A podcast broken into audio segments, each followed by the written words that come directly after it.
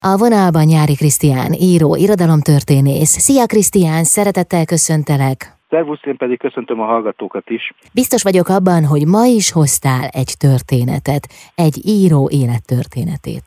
Igen, bizonyos értelemben is egy rendhagyó történetet hoztam, egy író házaspárról van szó, Szabó Magdáról és Szobotka Tiborról. Uh-huh. Ugye ez azért rendhagyó, mert olyan történetet sokat találunk, amikor egy író feleség biztos hátteret nyújt a férjének, ő maga a háttérbe húzódik, adott esetben az ő alkotópályája a volt ilyen, akkor megszakad azért, hogy a, a férjének biztos hátteret nyújtson. Na itt is valami ilyesmiről van szó, csak éppenséggel fordítva. Itt Szobotka Tibor volt az, aki, aki igazából a saját pályáját, felesége Szabó Magda pályája mögé vagy alárendelte, miközben hát fiatal korában éppenséggel nem gondolta volna róla senki, hogy ő egy, egy ilyen típusú klasszikus férjé válik. Szabó Magda már, már 30 éves volt, amikor amikor találkozott a 34 éves Szobotka Tiborral 1947-ben egy ilyen írószövetségi rendezvényen. Szobotka Tibor, hát sokféleképpen fogalmazhatnánk, de hát valójában egy, egy nagyon közismert nőcsábász volt, úgyhogy a Szabó Magda barátnői azok próbálták is távol tartani Szobotkától, mondták, hogy, hogy itt egy, egy ismert nőcsábászról van szó, és bármennyire megnyerő férfi ne találkozzon vele. Ő viszont legalábbis későbbi visszaemlékezése szerint azonnal beleszeretett ebben nagyon jóképű, világos szőkehajú férfiba. Azt mondta, hogy ő sose gondolta volna, hogy van ilyen, hogy ránéz valakire és beleszeret, de hát vele mégiscsak ez történt. Szobotka Tibor ebben az időben a rádió irodalmi osztályának vezetője volt, úgyhogy Szabó Magda bement és elvitte hozzá a, a, az írásait.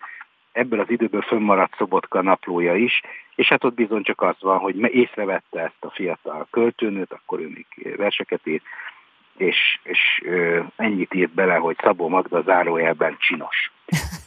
Tehát több nőnél szerepel ilyesmi a Aha. naplójában, tehát tényleg az volt, hogy legtöbb energiája a naplója szerint arra ment el, hogy a párhuzamosan futó barátnők ne találkozzanak egymással. Hát ez nem könnyű feladat, ugye ez igényel némi erőfeszítést.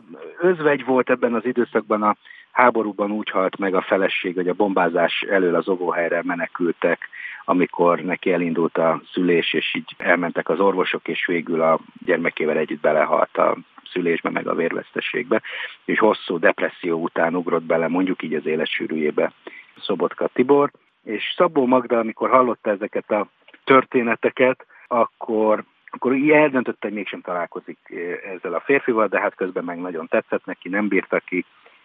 Szobotka nagyon kedves volt vele, udvarolt, és egy, egy idő után aztán valahogy mégiscsak megváltozott ez a dolog, találkoztak, vacsoráztak együtt, és bár Szabó Magda sejtette, hogy ő csak egy az aktuális féltucatból, de, de mégsem mondott egyértelműen nemet, és az első ilyen rámenősebb közeledési kísérletnél felpofotta Szobotkát, hogy ő mint egy nyakas debreceni kávinista lány, nem olyan, mint ezek a fővárosi nők, majd ő megmondja, hogy mit mikor lehet, és ez úgy tűnik, hogy működött, mert a férfinak ez nagyon tetszett, és várt.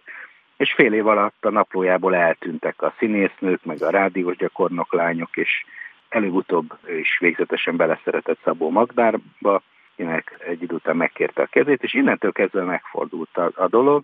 Szobotka naplójából eltűnnek ezek a, a, kalandok, és egyre fontosabb számára, hogy a felesége karrierjét előmozdítsa. Ugye ez egybeesik azzal, amikor, amikor Szabó Magda, mint költő már nem publikálhatott, és mindketten egyfajta szellemi segédmunkásként éltek, Ugye Szabó Magda az utolsó Baumgarten díjas költő, akinek még aznap vissza is mondták a, a díját, nem volt különösebben politikai oka, ennek kellett egy férfinak, egy kommunista férfinak a díj, és innentől kezdve vége is lett ennek a költői karriernek, és tulajdonképpen a férje tartotta benne a lelket. Azt mondta, hogy ha nincs olvasó, akkor nekem írt meg.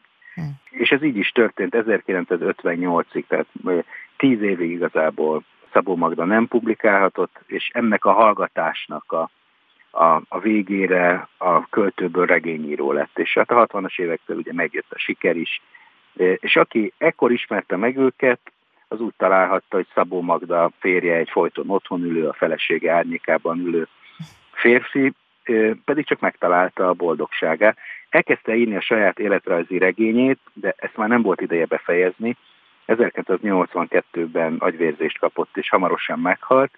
Halál után Szabó Magda, aki akkor már ismert és nagyon népszerű író volt, fogta a kéziratot, a naplókat, és jegyzeteket, és megírta a férje könyvét, ez lett a Megmaradt Szobotkának című regény, aminek az egyes oldalairól nagyon nehéz megállapítani, hogy melyiket kiírta. Hmm. Tulajdonképpen egy egymást mélyen ismerő párnak a közös könyve ez, akik ebben a, ebben a regényben, hát így a síron túlról is felelgetnek egymásnak, és, és nagyon megrázó olvasmánya mind a kettőjüknek a, a naplója is, ezeket is megjelentették azóta meg a levelezésüket.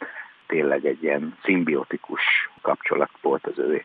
Pedig honnan indult, ugye? De hát ez is a bizonyíték arra, hogy a legtávolabbról is lehet közeledni. Nagyon szépen köszönöm, Krisztián. Én köszönöm. Nyári Krisztián, író, irodalomtörténész volt a vendégem itt az Intermedzóban.